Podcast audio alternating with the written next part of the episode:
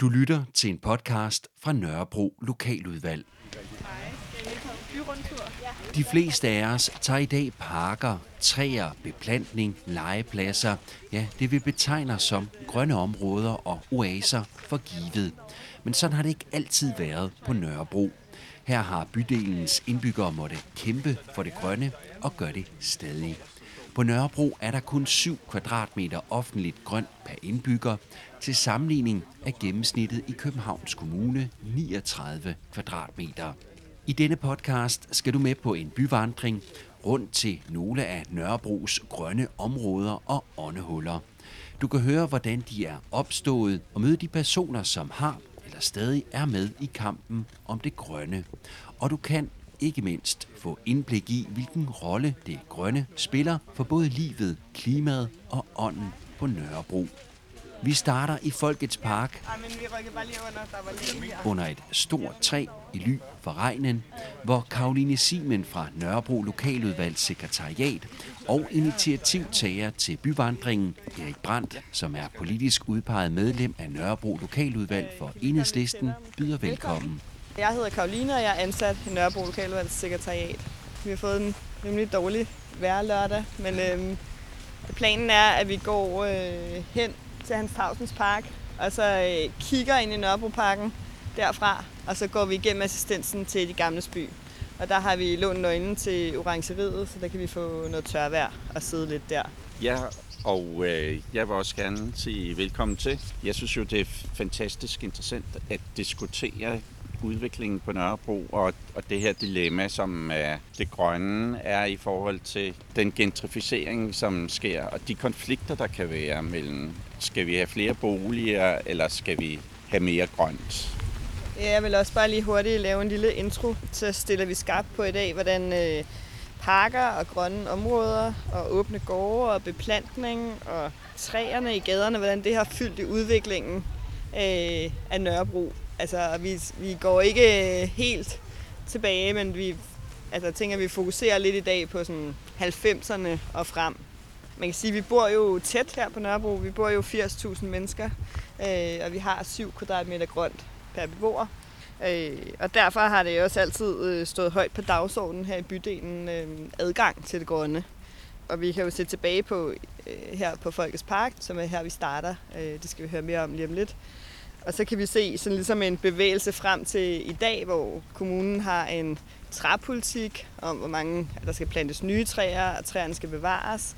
Og man, har, man taler om biodiversitet, og man har en bynaturpolitik øh, om, at øh, jeg tror, det er i 2025 skal, skal 75 procent af københavnerne se København som en grøn by. Altså, så der er meget fokus på, at København skal være en grøn by i dag. Så er der jo mange der mener, at en grøn by gør byen god at leve i. Øh, men der er også nogen, der mener, at øh, det gør byen forstadsagtig og kedelig, og øh, kampen mellem boligbyggeri og de grønne områder, som er jo en meget præsent kamp, øh, som vi også skal tale en del om i dag. Øhm, skal vi give ordet til Jesper Lund, som er tidligere Folkets Park-aktivist, som skal fortælle lidt om Folkets Park? Folkets Park blev ligesom erklæret i 1971, i, i jeg tror 1. maj 71, og bestod så af det område, der ligesom er herfra og ud mod Stengade. I starten der var øh, bebyggelsehuse her. Ikke? Sådan havde, havde det ligget siden øh, starten af 70'erne, og Folkets Hus der blev så at sige besat i september 71, men altså uden varme og uden noget, ikke? men altså græsrødderne begyndte bare at bruge det. Jamen, det var som om, at det, der havde været ret meget liv der i starten af 70'erne, øh, men det var sådan ligesom dampet lidt af. Jeg var en del af det, man kan kalde sådan det autonome miljø, sådan bredt set i hvert fald der i 80'erne, hvor vi var sådan en række forskellige politiske grupper, nogle sådan lidt mere hardcore end andre, men som havde sådan en række forskellige dagsordner. Jeg sammen med ligesom de grupper, jeg færdedes i, havde, havde sådan en ret social indgangsvinkel til det verden er ny, og vi skal opfinde den, og alt hvad der er galt, det skal vi lave om. Vi var ret store i slaget dengang. Men vi havde sådan stille og roligt brugt parken, uden at tænke nærmere over det. Nu er vi sådan, lad os sige, i starten af 90'erne eller sådan noget. Og altså satte os ned, øh, og det var faktisk ret tit, vi havde nogle fede oplevelser. Vi havde en fantastisk øh, Sankt Hans aften, for eksempel, rundt om et bål af, af starinlys. Øh, sammen med, jeg tror, 15 hjemløse, der på en eller anden måde havde sat hinanden i stævne her. Og det endte med, at vi dansede rundt i kædedans til øh, Kalde Kærlighed, hvor vi sang selv med, med de der hjemløse, ikke? og også sådan nogle hardcore øh, sortklædte der. Ikke? Det var simpelthen så morsomt. Og på samme måde havde vi også nogle oplevelser med de små øh, øh, børn, der rendte rundt her i kvarteret. Nogle af dem sådan lidt, hvor far og mor ikke rigtig holdt så meget øje med dem. Men altså, dem fik vi noget sammen med. Og herovre på hjørnet, hvor der nu er spidsruden, der lå sådan en somalierklub, hvor der nogle gange kom 100 somalier i deres stiveste pus og tykket kat og alt muligt andet. Og så, så, så mødte vi dem, og så, for os, så, det, var, det var ligesom her, det var sgu kernen af Nørrebro. Fordi der, det var her, forskellighederne mødtes og, og gav plads til hinanden. Vi var ikke rigtig klar over, at den var truet på nogen måde, indtil en dag vi kunne opsnappe en eller anden notits i avisen, at nu var der fundet en bygherre til området hernede. Vi havde troet, at den skulle ligge her til evig tid, men der var altså lavet nogle andre planer. Og da vi kiggede lidt nærmere i planerne, kunne vi også se, okay, de har godt nok bøjet reglerne rigtig meget, og nej, nej, I behøver ikke lave parkeringspladser alligevel, og I skal ikke sådan og sådan. Så, så i virkeligheden var det slet ikke den lokalplan, eller ikke ånden i den lokalplan, det var slet ikke det, der skulle realiseres. Da vi hørte, at de der ting var undervejs, så samlede vi ligesom vennerne, og, og så vi, vi etablerede noget, vi kaldte Folkets Park-initiativet, og satte simpelthen bare sædler op rundt omkring på alle dørene her, og sagde, kom lad os mødes, hvem er vi?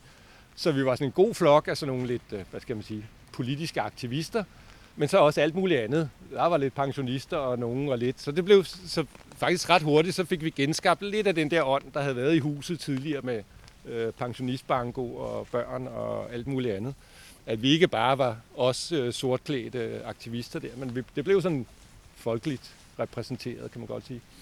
Fordi vi var jo godt klar over, at vi, vi kom lidt udefra altså, der er også, man kan nemt komme ind i, øh, at der er så mange historier vævet ind i det. Ikke? Hver eneste træ er der jo en eller anden, der har plantet, og de har sikkert holdt uh, midsommerfest om det en gang, eller et eller andet. Så man kunne ikke bare komme med en eller anden arbejdsdag og grave et hvert træ op. Men så var det så dejligt, at der var noget frisk land, hvor vi kunne gøre, hvad vi ville, uden at genere nogen, eller uden at træde i andres øh, projekter og sådan. Så, så indkaldte vi, startede med at sige, okay, vi laver bare nogle arbejdslørdage, hver lørdag herned. Øh, vi sætter kaffe over, og så fik vi bare alle mulige til at komme og, og være med og nogle gange var vi over 100 mennesker. De der arbejdslørdage blev så også noget af et samlingspunkt, øhm, og efterhånden så fik vi sådan lidt mere musik på, og vi begyndte at holde en ordentlig Folkets Park Festival. Men der hang jo stadig den der trussel over hovedet, at, at det hele skulle bebygges. Så dels vi, vi satte os meget ind, læste alle de der regler igennem og fandt gamle helhedsplaner frem fra 79, hvor der stod, her skulle være en grøn kile, og oh, hvorfor havde de glemt det? Og Øh, samtidig så kørte vi også på sådan lidt altså hardcore politisk strategi. Vi snakkede, begyndte også at snakke med fagforeningen, og de øh, bakkede os ret hurtigt op. Fordi de sagde, at vi vil jo ikke arbejde under politibeskyttelse i en kontrovers sag mellem folket og kapitalen eller et eller andet. Nå, så de, de ville faktisk sige, at der er ingen organiserede arbejdere, der vil bygge de her huse. Og hvis der kommer nogle uorganiserede, så kommer vi og stopper dem, fordi det er jo øh, brud på alt muligt andet. Nå, til sidst så var var der, havde vi ligesom skubbet på alle de der pinde, så, så til sidst så stod hele spillet anderledes. Øh, rent politisk blev det så blandet sammen med nogle andre kontroverser. Altså, der var jo her på Nørrebro også nogle andre øh, strids, stridsmål på det tidspunkt. Nå, så der var ligesom fire uløste issues, og så blev de sådan ligesom slået sammen til en løsning. Okay, vi bygger Korsgadehallen, okay, Folkets Park bliver bestående, have på nat ryger, og øh, nå, der blev ligesom aftalt det. Og man kan sige, det faldt på plads omkring år 2000. Eller? 2000, sommeren 2000. Ja, ja. Vi skal faktisk ja. til at... Grunden til, at vi synes, det var interessant at have den historie fra Folkets Park, der har været nogle, også nogle renoveringer sidenhen, som I sikkert også har fulgt med i. Men noget af det, der i hvert fald kom bag på mig, som, øh, at det der med, at det faktisk var troet til ikke at være en park længere så sent som i år 2000 og at, øh, at der faktisk var, øh, var planer om at bebygge et grønt område. Altså det er noget af det, jeg tænker, vi tager en del for givet i dag, når vi har de her områder, øh, at de selvfølgelig bare er parker øh, og grønt. Så det er meget, øh, synes jeg i hvert fald, interessant. Og så et andet, en anden grund er også det der med, mm, når man så har de der selvorganiserede grønne områder, man så selv skal drifte. Det er også noget, det jeg har hørt fra en del andre ting, at det er det, der kan blive lidt hårdt i længden, som du selv siger, at komme herned hver lørdag de eksempler har vi jo ikke på samme måde så mange af i dag, fordi vi har jo meget driftet parkerne. Øh, men vi har haft et eksempel over i Nørrebroparken med Byhaven 2200, som var også øh, var en forening, der fik lov at få brugsret over øh, et område i parken. Og som også havde ligesom lidt udfordringer med det der med, hvordan man ligesom øh, for renholdt. Altså bare de sådan helt praktiske ting. Men vi havde egentlig tænkt, at vi også lige skulle snakke lidt om have på net i Guldbergsgade. Øh, men jeg ved ikke, om vi skal gå lidt, eller vi kan måske gå over i Hans Havsens Park og så lige finde et nyt læsted. Skal vi det? Så får vi lige varmen lidt. Vi går ud i regnen og går mod Hans Tavsens Park. Igen finder vi et stort træ at stå under i ly for regnen. Sådan Altså da. nu regner det jo lidt meget, men nu er vi jo i Hans Tavsens Park, som jeg tænker, at mange af jer kender. Øh, Her fortæller Karoline Simen og Jesper Langebæk, som er tidligere formand for Nørrebro Bydelsråd og også tidligere projektleder af Kvarterløft Nørrebro Park, hvordan parken er et eksempel på en ny måde at arbejde med det grønne på i byen. der skal skybrudssikres øh, på Nørrebro for tiden, og der kommer en masse vand øh, heroppe fra Jagtvej og Stensen, som skal ledes herned igennem. Hans Tavsens Park er jo sådan øh, et eksempel på, at der går Københavns Kommune ind og arbejder sådan aktivt med parker og det grønne. Altså i stedet for at lave øh, bare en rende, øh, der kan føre vandet, så arbejder man ligesom med at lave et nyt øh, grønt og blåt øh, byrum, kan man kalde det, ikke? hvor vandet ligesom også kan få lov at blive i parken. Øh altså det, der er sket hernede, er, at der er blevet lavet en arkitektkonkurrence, og der er et projekt, der hedder Nordic Build, der har vundet. Det er ligesom øh, meget barket og med meget øh, højt græs, kan man sige, og der er øh, lagt op til, at der kan være sådan en stor grøn sø, eller blå sø, som jo er der, hvis øh, der er vand, øh, skybrud. Øhm, og, øh, og det er også bare for at sige, at, øh, at sådan et projekt, som jo egentlig øh, lyder ret godt, er der også en masse lokale kampe omkring. Øh, der blandt andet handler om, skal legepladsen, som jo er meget brugt her, flyttes en lille smule, eller rykkes rundt på, skal øh, der er blevet politisk bestemt, at der skal være en kunstgræsbane herovre. Og der er også nogle i kvarteret, der ønsker en kunstgræsbane, hvor børn kan spille fodbold, og der er også nogle, der ikke gør. Så der er også nogle, øh, nogle, øh, en masse lokale kampe øh, omkring sådan en øh, sådan et projekt. Og vi har også snakket om, at det er et eksempel på, at det grønne skal være meget sådan multifunktionelt. Fordi det skal både kunne opsamle regnvand, og det skal også være en park, og det skal også være udeskole for de to skoler, vi har her. Øhm, og det skal, ja, det skal kunne mange ting på én gang. Øh, måske bare for at fortsætte, det er, altså det, det er hele den der diskussion i forhold til natur, biodiversitet og så re- rekreative områder og, og friluftsliv, organiseret idræt og måske, hvis man skal være lidt højtidlig, også integration. Så, så det, de der diskussioner er der. Det, hvor vi har mest travlt og er mest øh, irriteret, det er, at, at kommunen er ved at gå væk fra alle de her planer, og det, der er et meget hårdt pres. Det er vi rigtig, rigtig kede af. Vi skal måske lige holde råd, fordi øh, det er jo virkelig dårligt vejr lige nu, ikke? Men jeg tænker, at vi, skal, vi måske skal vi lige runde af have på en nat i Guldbergsgade, som det sidste sådan, selvorganiserings øh, fra den tid. Eller jeg Jo, skal... det kan jeg godt. Jeg skal nok lade være med at tage æren for det. Jeg var bare med som en ud af flere hundrede aktivister på den nat der en gang i 96. Der er en organisation, der hedder, eller nok hed, må man hellere sige, Økologiske Igangsætter, som var hjemmehørende her på Nørrebro og var meget øh, optaget af sådan noget omkring permakultur. De var sådan nogle rigtig gode ildsjæle, gode øh, organizers, og der var nogle stykker af dem, især ja, en Anne-Sophie og Jeppe Tolstrup og sådan nogle, som øh, udviklede sådan et projekt om, at hvordan kan man forvandle en tomt på, på et døgn? Altså sådan det, med et der, vi trylleslag. snakker om, det er ligesom mellem øh, Røst og Sankt Hans Torv, der ligger der noget lidt sådan øh, nybyg, men det er jo ikke så nyt længere, men det er, den, det, er det område, vi taler, hvor der To har været opgange. en, en have. Øh, Den her ligger som sådan en kedelig tomt. Øhm, De fik tegnet nogle rigtig flotte planer og fik søgt alle mulige om, altså om finansiel støtte, men også alt muligt praktisk. Men altså med bands, med mad, med arbejdsplaner, arbejdsgrupper og alt muligt andet. Og så på, øh, jeg kan ikke huske, om det var, om det var 24 timer, det var i hvert fald natten over, hele dagen og natten over til den lyse morgen. Med, med tilskuere. ja, de Ja, ja, har der var, der var som med tribuner og storskærm, hvor man kunne se folk arbejde afbrudt af bands øh, hele aftenen. Og, altså totalt fedt øh, rodet arrangement. Og, og så næste morgen, altså det, det var simpelthen så sjovt at se de der naboer, der åbnede vinduerne der, ikke? Og det var sådan en tryllekunst, ligesom i øh, Asterix, når Obelix kan smide sådan et æren der, ikke? Eller Miraculix eller sådan noget, så bang, så står der sådan et 400 år gammelt egetræ. Når jeg skal visualisere, så spurgte bare, hvad det var, der konkret blev lavet på den nat, da der blev lavet øh, et drivhus. Der blev lavet sådan en urtehave-spiral. Øh, så blev der lavet højbene bed af mursten ude for Saga Karel på Vesterbro. Så blev der lavet en fællesgrill, og så blev der lavet pæle med hængekøjer og en karusel. Noget med, at man kunne så køre vand op, der vandede et andet sted, når børnene drejede rundt i karusellen. Så blev der lavet sådan et solur, og, og så blev der lavet sådan en hegn rundt om af sammensvejsede cykler, som øh, lokale teknisk skole havde lavet. Hvor lang tid levede det så? Altså, Det, det levede, det fik, det, så hun, som hun husker det, startede de med at få to års midlertidig brug, og så fik de forlænget med enten et eller to. Men som vi regner os frem til, så var det i 96, og den blev ryddet i 2000. Hvad siger I til, at vi går ind, vi tager lige et hug ind i assistensen, så snakker vi om Nørrebroparken, og så går vi over i det gamle by.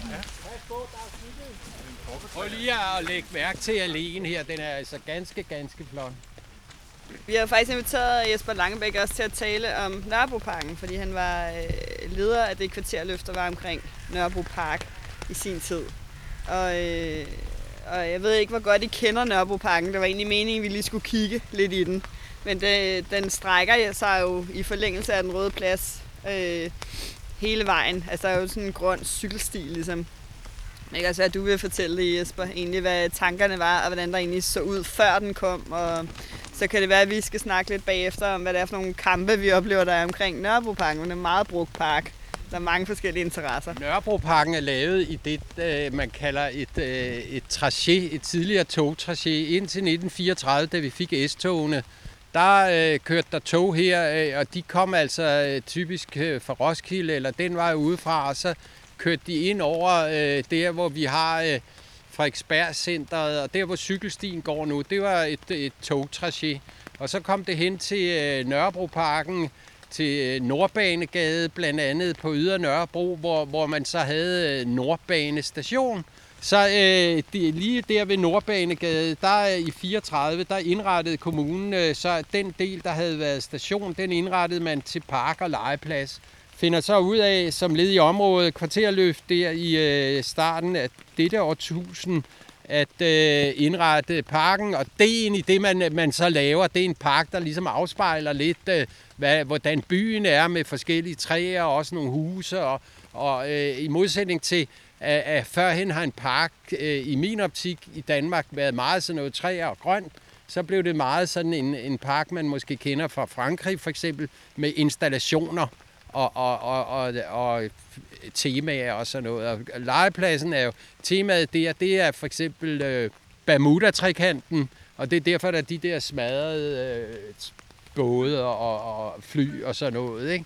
Så har der været, jeg ved ikke, hvor meget jeg skal gå ind i det, men der har jo så sidenhen været en diskussion om, hvor meget, eller det var der allerede fra starten, diskussion mellem solnyder og hundelufter og øhm, idræt. Og, og den kører øh, videre, og det er blandt nu på diskussionen om, hvor meget må blive kunstgræs.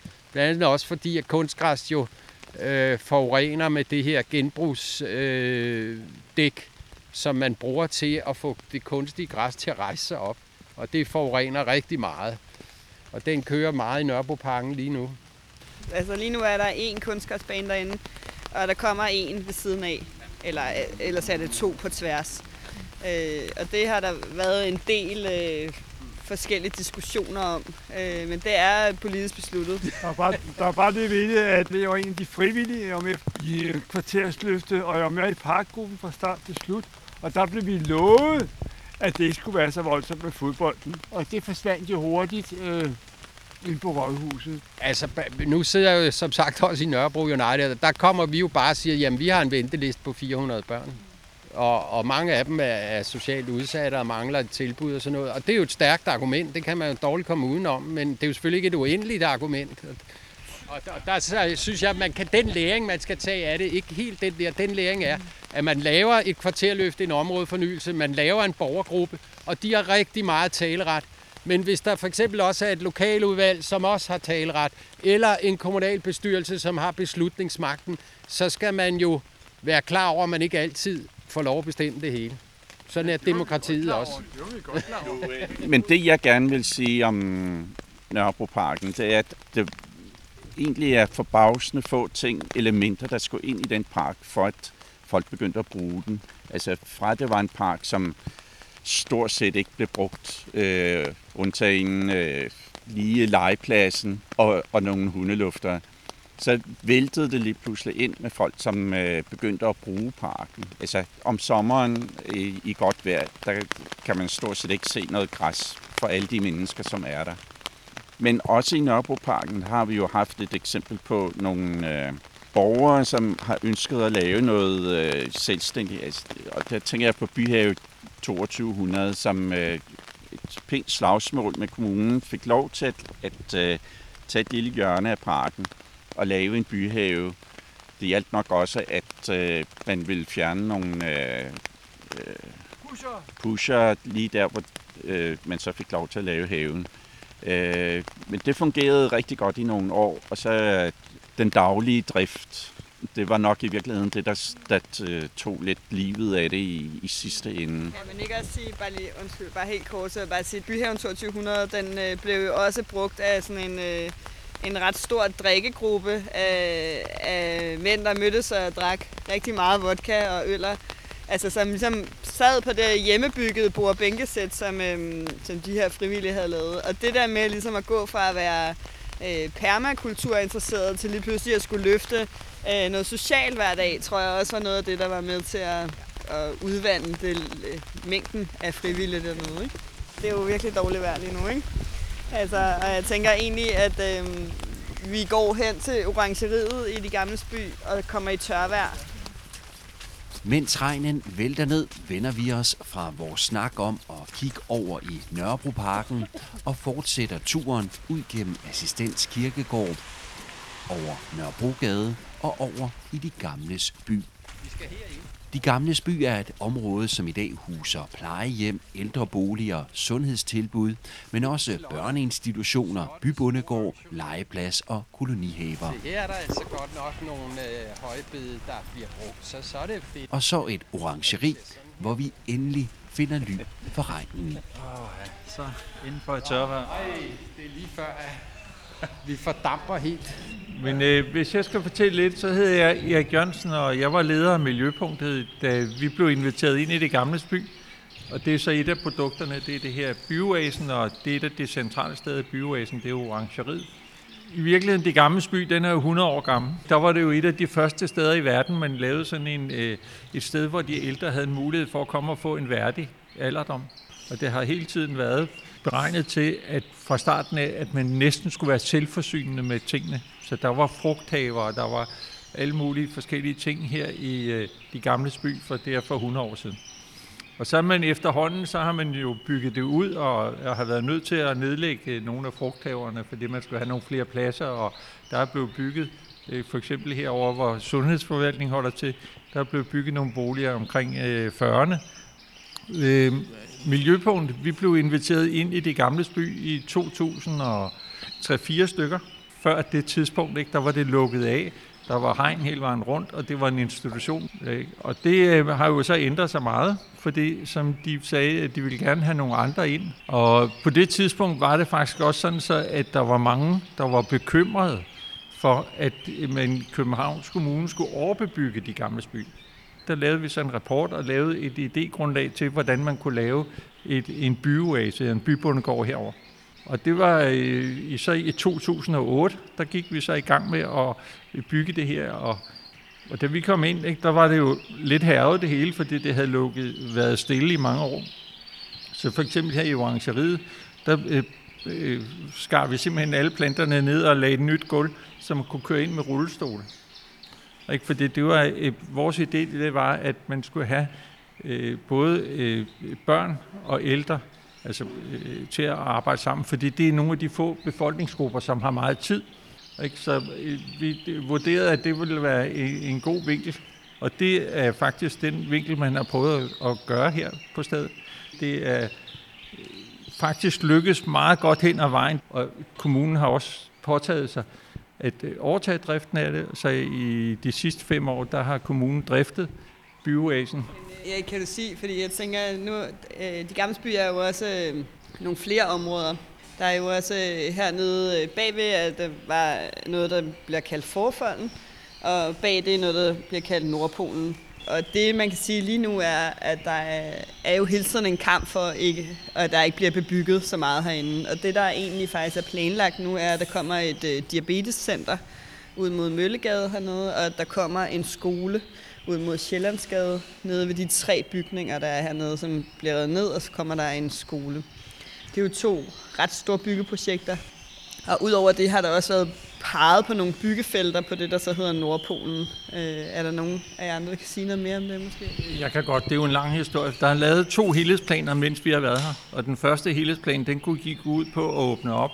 Altså der fik man revet alle hegnene ned, og man skulle have en cykelsti ind gennem området og, og sådan nogle ting. Og det fik vi så delvist stoppet. Der rustede vi så op og fik lokalvalget og alle folk her omkring til at lave, foreslå, at der skulle laves en helhedsplan. Og lokaludvalget de lavede sig en aftale med overborgmesteren om, at det sidste, der bliver bygget her, det er en skole og et diabetescenter. Og der bliver revet bygninger ned, der hvor man så bygger. Og så samtidig så laver man en helhedsplan, og den er i høring lige nu.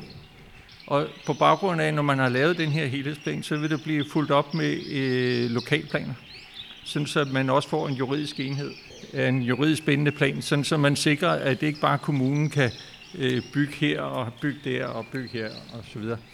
Og, og der virker det, altså ud fra helhedsplanen, ikke, så er der, bliver der grønne områder på Nordpolen, det er oppe i den anden ende her, og det bliver så et vildt område. Og så øh, får vi en skole, øh, som får en grøn skolegård, en eller anden forhåbentlig også med et vandhul i, øh, herude på forfolden, og så byvæsen, den er bevaret nede sydpå. Man kan jo sige, at i dag er der jo rigtig mange øh, følelser og holdninger og meninger omkring de gamle by. Det er virkelig noget, øh, der ligger folk meget nært. Øh, og det er alligevel også lidt interessant i forhold til, at det ikke er så lang tid siden, og det er heller ikke siden, at det var en lukket altså en institution, som man slet ikke havde adgang til. Jeg, jeg synes, et meget vigtigt princip, det er, at hver eneste grønne kvadratmeter, vi har herinde i byen, det skal forsvares. Vi kan simpelthen ikke tåle at, at miste de grønne arealer, vi har. Så derfor så skal der kæmpes om dem. Slagsmålet om det gamle by er jo, er jo ikke færdigt endnu. Øh, og hele tiden så er den der slåskamp der. Initiativtageren til denne byvandring, Erik Brandt, får lov at få det sidste ord om kampen om det grønne på Nørrebro. Øh, men jeg tænker virkelig også, at vi er lidt færdige nu med, med programmet. Mange tak for i dag.